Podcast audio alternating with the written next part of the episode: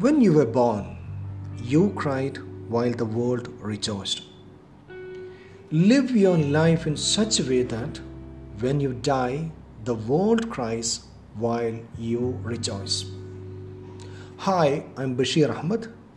Today I'm going to speak to you about the book Who Will Cry When You Die. Who Will Cry When You Die is the title of a renowned book written by Robin Sharma, the famous speaker and author.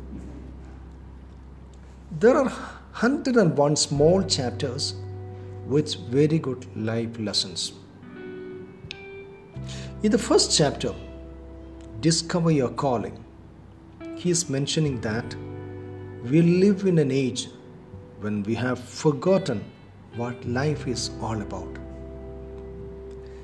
He is pointing that we can easily put a person on the moon, but we have trouble walking across the streets to meet a new neighbor.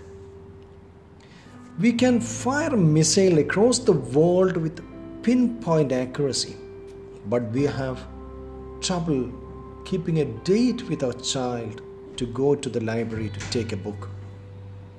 He is lamenting we have lost touch with our humanity we have lost touch with our purpose.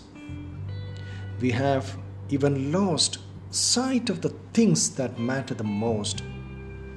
My dear friends, sit in a calm and quiet place and ask these questions yourself.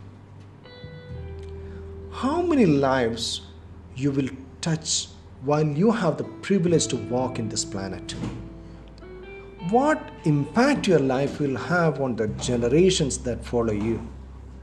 And what legacy will you leave behind after you have taken your last breath?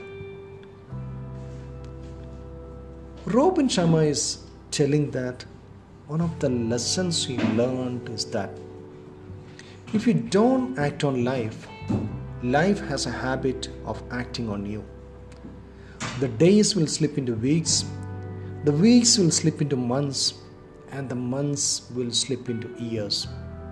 Pretty soon, it is all over, and you are left with nothing more than a heart filled with regret over a life half lived. You all know that we are the commander of our life. Let us all think seriously whether to live a regretful, half lived life or a happy and generous, complete life.